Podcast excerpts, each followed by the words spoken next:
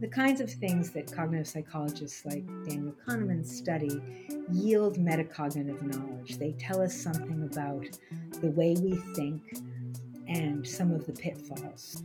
You're listening to Vitamin PhD, a podcast from Boston University delivering career narratives and know hows to supplement your doctoral studies. Welcome to season eight of the Vitamin PhD podcast where we focus on management and leadership from both academic and professional perspectives with guests from a diversity of fields, from project management to group and power dynamics. We are your hosts. I'm Emma, and I'm a PhD student in biomedical engineering at BU. My research focuses on non invasively controlling neuronal activity with ultrasound. And I'm Allie, a doctoral candidate in American Studies. My dissertation explores an environmental history of air in the United States, and I also have a background in education. This season, we wanted to take you through different scales of management and leadership, from individuals to groups to institutions. Reflection is one way to assess how we lead and manage, so we wanted to begin with how we learn. In this episode, we speak about metacognition with author and researcher Shari Tishman, a principal investigator at Harvard's Project Zero Research Center. We are honored today to be joined by Shari Tishman, who is a senior research associate at Project Zero, Harvard Graduate School of Education. Her research focuses on the teaching of thinking, the role of close observation in learning, and learning in and through the arts. The author of numerous books and articles, Shari Tishman's most recent book is Slow Looking The Art and Practice of Learning Through Observation. Shari holds her doctorate in education from Harvard University. Welcome, Shari. Thanks for being with us today. Well, first of all, thank you for having me. This is exciting. You know, I love the idea of thinking about leadership and management through the lens of metacognition. I think it's really important and exciting. And I'm delighted to be here. I guess I'm very curious just to start out by asking both of you why did you want to include metacognition as a topic in this season?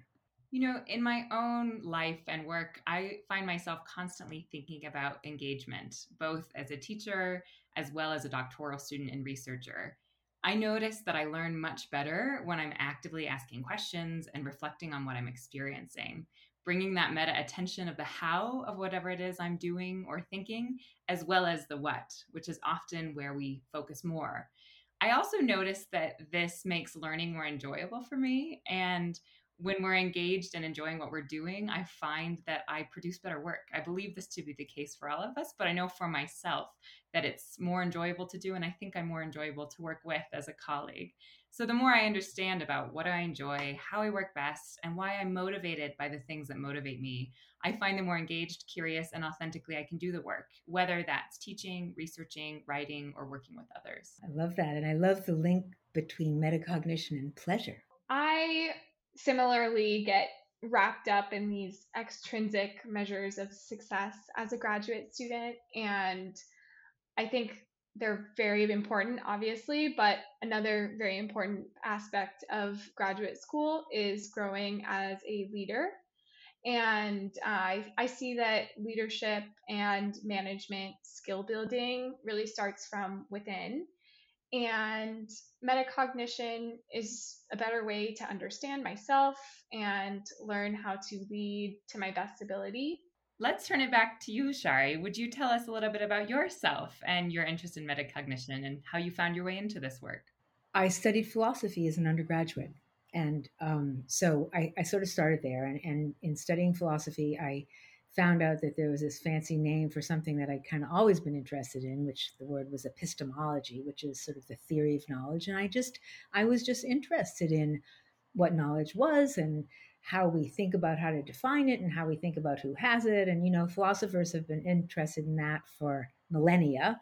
You know, I left my undergraduate work having with that with that strong interest, but I didn't really have an interest at that moment in going on immediately to get a doctorate in philosophy because in um, you know the only path of that the only thing that led to is becoming a philosophy professor which i didn't think i wanted to do at the time and i did some other things but i got involved in some teaching situations and it just really developed in me an interest in um, what i came to think of as philosophy of education you know how do we think philosophically about what it means to learn, what it looks like to learn, and what counts as knowledge and so forth. And one thing led to another, and I ended up um, going to Harvard Graduate School of Education to, to in a program in philosophy of education, which no longer exists. And I had a wonderful advisor named Israel Scheffler, who has passed but is very influential philosopher of education.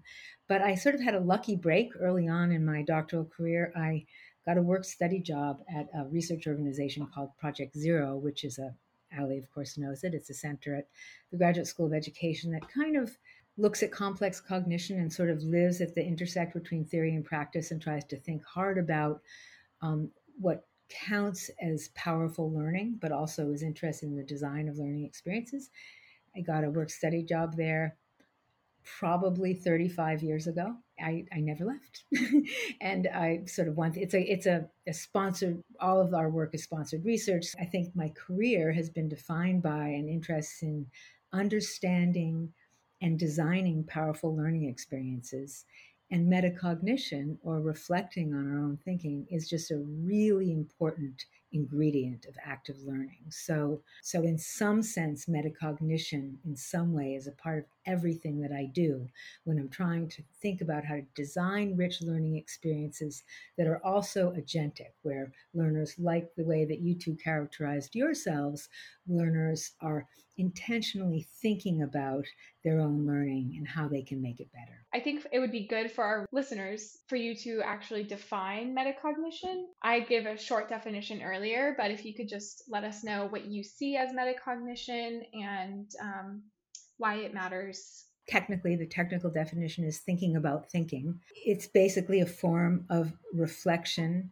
on our own cognitive processes with an eye toward using that reflection to make our learning stronger or better. I mean, on the one hand, as I mentioned when I sort of talked about my history studying philosophy, you know, people have been interested in reflecting on knowledge and the knowledge making process for millennia. So, metacognition is a relatively new term. It's probably been around 40 or 50 years. But reflective thinking has been around for millennia. We used to think of metacognition as just thinking about thinking. But in the last 30 or 40 years, we've become much more aware of the role of emotion in learning.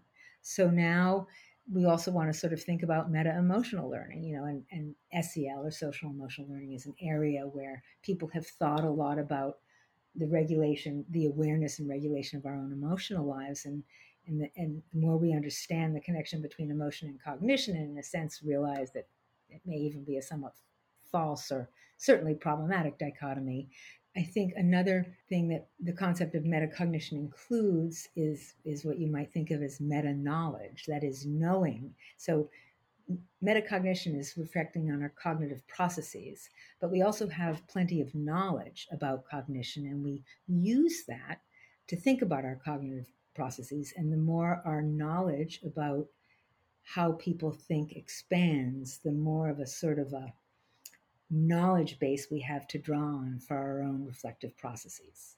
As we think about how our understanding of learning has expanded, um, we now want to include emotion, but I also think we want to include sensorial knowledge, body knowledge, embodiment.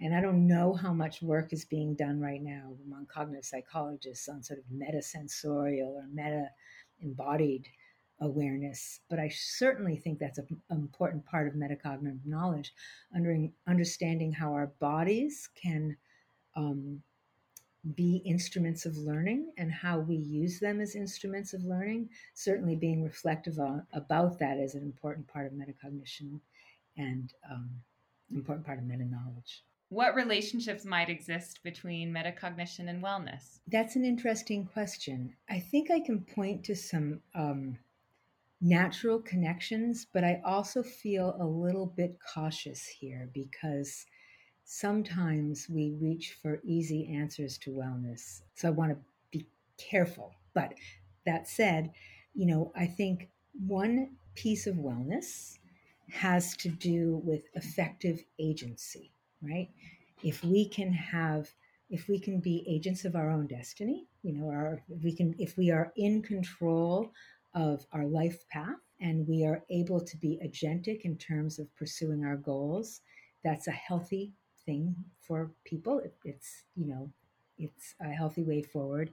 And I think reflective practices is a really important part of that. So if we are able, if we have the skills and the dispositions or the sort of, you know, emotional set to reflect on our own thinking and be critical of ourselves so that we can direct ourselves more toward what we want to be more ag- effectively agentic. This is going a little out on a limb, but it's connecting back to something that you said uh, you began with, Ali. Like you, I find a sort of intrinsic pleasure in reflecting positively on thinking processes and sort of becoming self aware. There seems to be something for many people some of the time something intrinsically pleasurable about effective self reflection. So I think that's an important part of wellness too. I do want to acknowledge that it can be self reflection can be very painful if you're in circumstances that are be, literal, you know, literally beyond your control.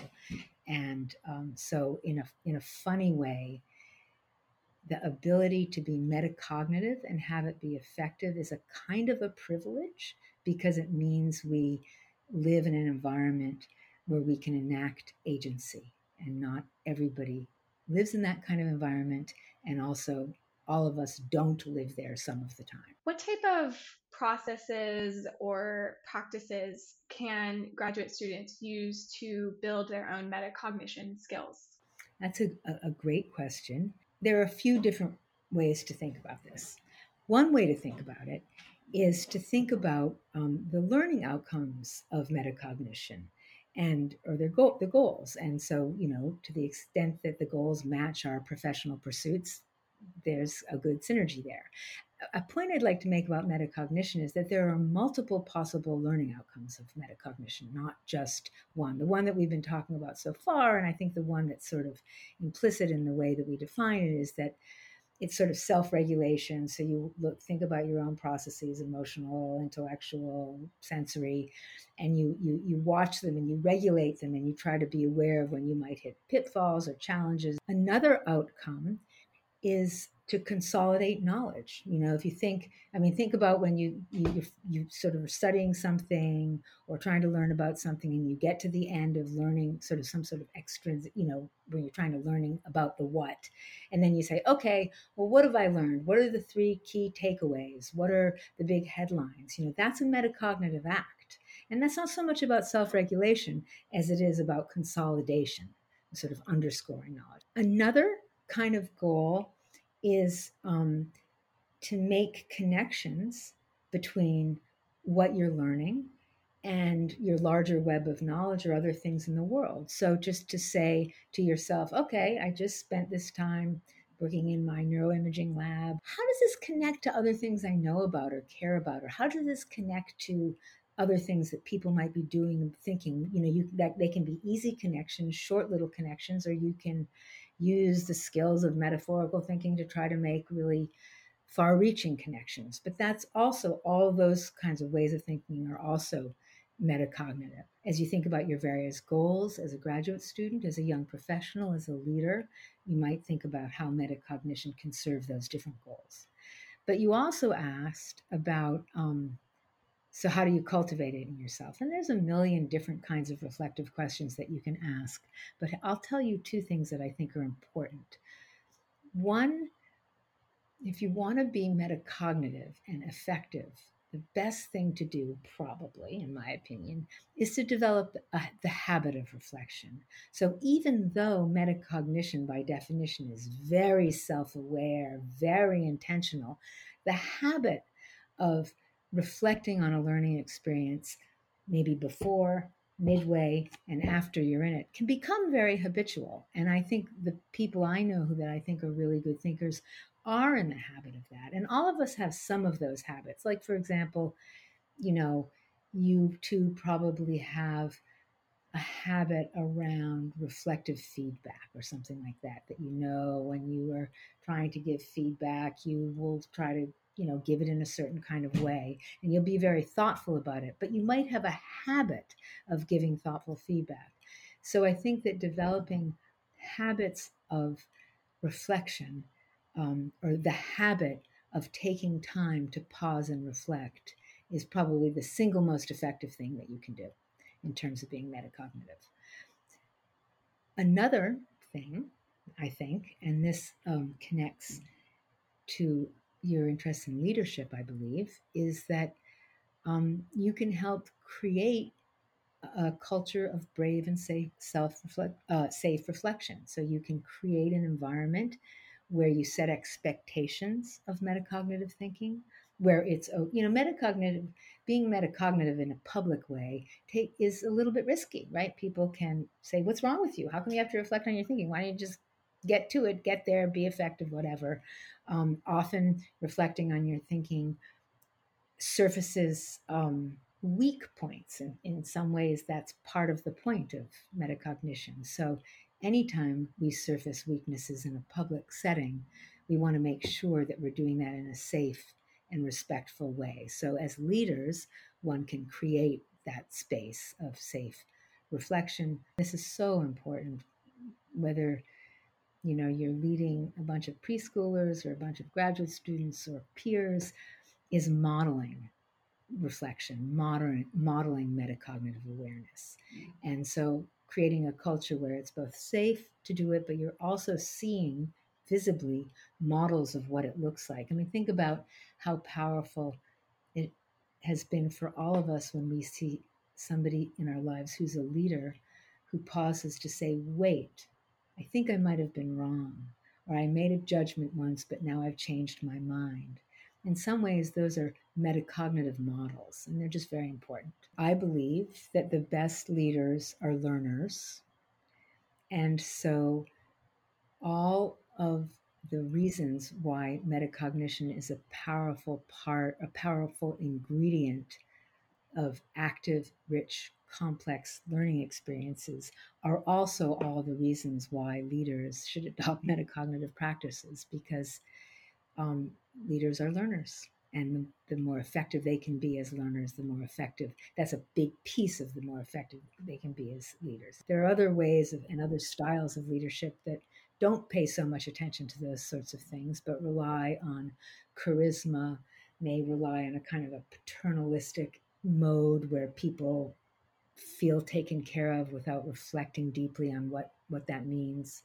So I think there's some very interesting puzzles around metacognition and leadership. Appreciate those so much. And and i wonder if you would say one aspect of this that i you haven't spoken to much yet but that i know um, you, has been at the heart of much of your work. And i suppose i'll, I'll mention here that i have had the privilege of working with shari at project zero. Um, so i know a bit about agency by design but i wonder if it writ large you would talk a little bit about how metacognition can support creativity and perhaps problem solving. I'm thinking of the two as how they relate together, but I'd love to hear from you a bit more about that and especially tying back to I think agency and some of the things you've already introduced us to. In in one way, I mean a very straightforward way that metacognition is related to creativity is creativity uh, especially creative thinking and creative problem solving. I'm not now sort of talking about the sort of creativity with a big C when we think about brilliant artistic or other scientific productions in the world. But creative thinking is about um, often a, a, big important piece of creative thinking and creative problem solving is learning how to break set is learning how to see boundaries to see assumptions and to break beyond them whether you're going to call it out of the box thinking or break set thinking whatever you know an important part of creativity is seeing boundaries and then being able to step beyond them. And meta that's metacognition is all about that. I mean metacognition tells us oh this is a time where we should brainstorm lots of options and ju- instead of just settling for the either or right? Because that's a sort of a piece of metacognitive knowledge that directly leads to creative thinking. Or oh here's a time when we um, when we know that assumptions can come into a play that we you know and actually i wouldn't mind coming back to assumptions later but we can come back to that um, so, so a lot of creative thinking skills are straightforward metacognition skills. And so in that way, I think they they really support a problem solving mindset. I mean, another you know, at, while we're talking about mindsets, I mean, I think that relates to some, you know, of course, in the air of Carol Dweck's work around mindsets and fixed mindsets and growth mindsets and so forth. Um, clearly, creativity depends on having a growth mindset, feeling like you can go beyond what a fixed solution might be to a problem. And so, in that way, I think it's a metacognition is a very important part of a creative mindset. I mean, I think some of the the puzzles come around creative flow and inspiration and, and the degree to which metacognition might um, could be sort of hyper self-awareness can be an impediment to creative flow and this is often a potential critique that's leveraged around metacognition you know the idea is wait if we become so hyper hyper conscious of ourselves and our own thinking our sort of hyper awareness will get in the way of creativity, will get in the way of action and judgment, uh, you know, agency and so forth. One thought is that in my, you know, limited experience learning and teaching and, and, and knowing something about learners, especially young learners, I have really not seen that as a problem. I mean, the problem is so much in the other direction in terms of, of especially younger learners that they aren't given an opportunity to be reflective that worrying about sort of hyper reflectivity in third graders is like you're worrying about the one in a million that's just not going to happen and maybe it might happen a little bit but the, the, the value of metacognitive skills so outweighs that particular uh, that particular pitfall that in, in that sense i think it's a not to worry. But there is this idea of sort of flow and being immersed in the moment and there are forms of, of learning and, and creative production that are not um, hyper or ex- intentionally self-aware and they are important. You know csikszentmihalyi talks about flow this notion of being in the moment. Artists will sometimes talk about sort of inspiration and just having inspiration come in and sort of take you over and you sort of put your conscious mind aside. And I do think that there are aspects of learning that are not metacognitive, not self aware, and they are really important. Um, and there's even an, another kind of learning that's not metacognitive. I mean, not only just sort of this immersive flow experience, but there's also learning to the side of attentional focus. You know, if you were walking down the street from here to there you're kind of there's a bunch of things you're noticing on the side that you're not really even aware of but they but they get inside you and they're important. They're important to us. So we don't want to say that all non-reflective learning um, isn't important. It is it is important. That said from the perspective of cognition if you're thinking about large arcs of learning you know a large arc of learning experience, a course long experience, a, a workshop long experience, um, an extended study uh, arc of experience. Overall, active learning that has moments of self reflection will be the most effective. But that arc can include immersive, non reflective moments. I think that what you touched on with metacognition and learning processes that might not be metacognitively related would have an interesting follow up if are there other non-learning areas in which metacognition may not be relevant? So we were thinking of the social impacts of metacognition. For instance after i have a social gathering of some sort i often find myself the next day thinking oh how did i do what did I say? Um, you know, and some of that is maybe partially anxiety, even, but some of it is actually helping me understand oh, how did that go? Self reflection. How can I be a better friend and better socializer? And I would add too that this aspect of metacognition and thinking about emotion and SEL learning and like like I guess there's a taken for granted assumption, so that's worth interrogating perhaps that the more socially emotionally intelligent we are or that we can help our young people to become the more peacefully we might be able to cohabit this planet, you know, and manage conflict. And so I suppose it's a very big ideal, but it really happens in anywhere from, you know, the the small area of a classroom or within a family unit to larger tensions perhaps between groups in society. So I suppose that as I'm now reflecting on that question, that I would I was thinking specifically about how it might tie to some of the the social emotional awareness and then some of those skills that Emma perhaps began to point to as well of how we relate to one another. Emma, you were talking about the social situation, and it brought to mind something that I once read about etiquette that always stayed with me that sort of true etiquette is knowing how to make people feel really comfortable.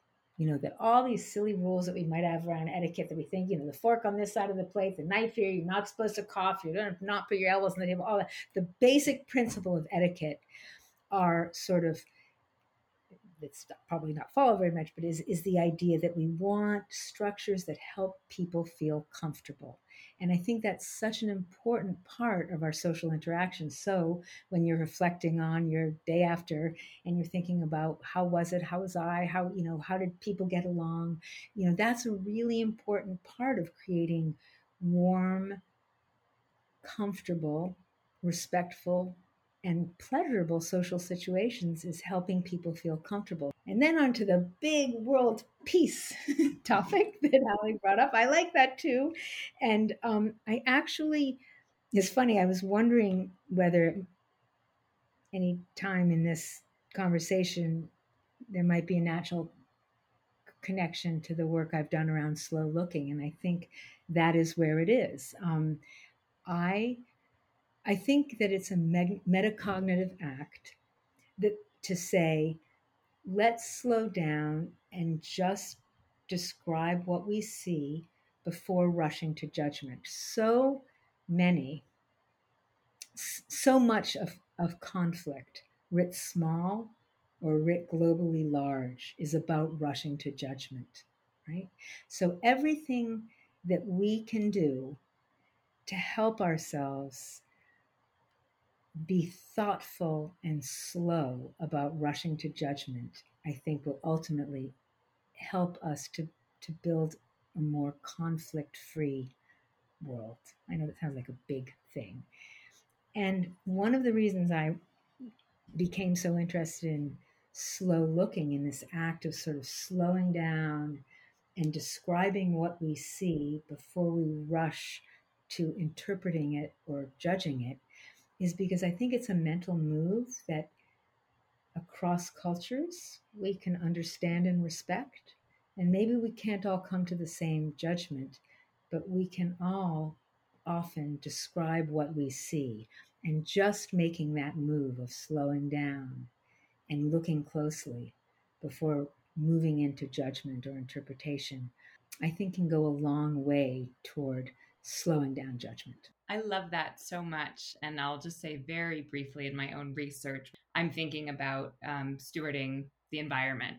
And so I'm using your slow looking, which I mentioned in that context of how might looking slowly, spending more time really attentive to the places we're inhabiting actually begin to shift the way that we relate to the environment around us. Comment sparks another thought, which that one of the things that happens when we slow down and look carefully and don't rush to judgment, especially in environmental contexts, but also in other contexts, is we begin to see complexity. We begin to see how everything is connected. I mean, and we see this now with our sort of developing understandings of, of, of ecosystem. And so leaving room to see complexity and see connections is also, I think, extremely important in understanding how we might live together in a more sensitive way to the planet, both socially as well as environmentally. On that note, do you think that metacognition is able to help us understand our subconscious tendencies? And a lot of people are interested in implicit biases um, recently. Do you think that it can help with that, or is it more limited to superficial cognition itself? That is a great question and an, a, an interesting question. And uh, I have just a couple of thoughts. You, you touched on sort of unconscious biases and so forth. You know, earlier I mentioned that meta, that successful metacognition depends on sound meta knowledge. In other words, you know, we have we what we know about thinking can help us be better at regulating and shaping thinking. So we have learned a lot about unconscious bias in the last several years, you know, especially in the last couple of years.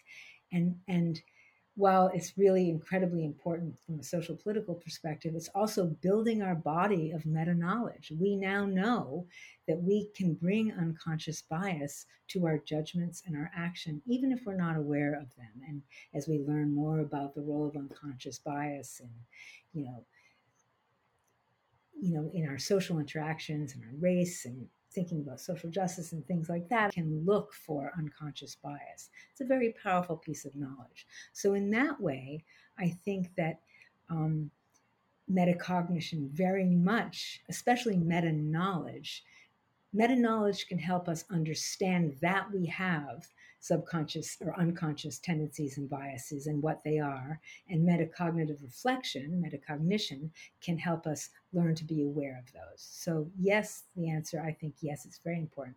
However, I, I mean, just sort of almost as a definitional matter, I don't think that metacognition itself can be unconscious. It's not an unconscious process. It's a conscious process that can help us surface unconscious um, tendencies in and of itself it's a conscious process. But yet, just to complicate that a little bit more, earlier I said that one of the most powerful things we can do to help us be metacognitive is develop the habit of metacognition. So, habit can sometimes be kind of unconscious. You do things habitually rather than as a matter of intentional reflection. So, metacognition touches on, on conscious activity in two ways. One, it can help us surface unconscious bias, and two, it can be triggered reflexively or habitually, but the act itself is conscious. Could you just help clarify the difference between meta knowledge and metacognition? Yeah, you know, I think it's a difference that probably breaks down when you poke at it too much, but meta knowledge has to do with what we know about thinking, right? So we you know, just to just to pull out three things from the last 30 years or more, you know, we know Daniel Kahneman and Amos Tversky have talked about judgment under uncertainty. Kahneman has written more books recently about thinking fast and slow, and his most recent one, Noise. The kinds of things that cognitive psychologists like Daniel Kahneman study yield metacognitive knowledge. They tell us something about the way we think and some of the pitfalls. So, confirmation bias, knowing that people tend toward confirmation bias. Confirmation bias is tending to look for evidence that supports your theories and tending not to look for evidence that might argue against your hypotheses. That knowing that we have that tendency is a piece of metacognitive knowledge. Knowing that we have unconscious bias and it might play a role in our judgments about people and the way we perceive people is a piece of metacognitive knowledge metacognition um, so that you could count that as meta knowledge metacognition is the act of reflecting on our own learning processes and in in that reflection we draw on knowledge that we have about thinking. So that would be the distinction i would draw. Thank you for asking thank you for inviting me to think about this and inviting me into the podcast which really was a nice opportunity to think about these issues Thank you, Shari. This has been such a wonderful conversation and really appreciate your time, attention, and, and deep thoughtfulness in this. Thanks to you. Thanks for tuning in to our episode on metacognition and the role it plays in deepening learning and setting and achieving personal goals. From self awareness and intrinsic motivation to leadership and bias, we hope you've taken away some helpful insights for your own life and work. If you're interested in learning more about cognition, check out Shari's book, Slow Looking The Art and Practice of Learning Through Observation, Project Zero's website, and Shari's Thinkability podcast, which we'll link in the show notes. Next episode, we'll dive deeper into creativity and explore how interdisciplinary teams can lead to highly innovative work with Dr. Joshua Finkelstein, executive director of BU's Biological Design Center, and a former editor of the journal Nature.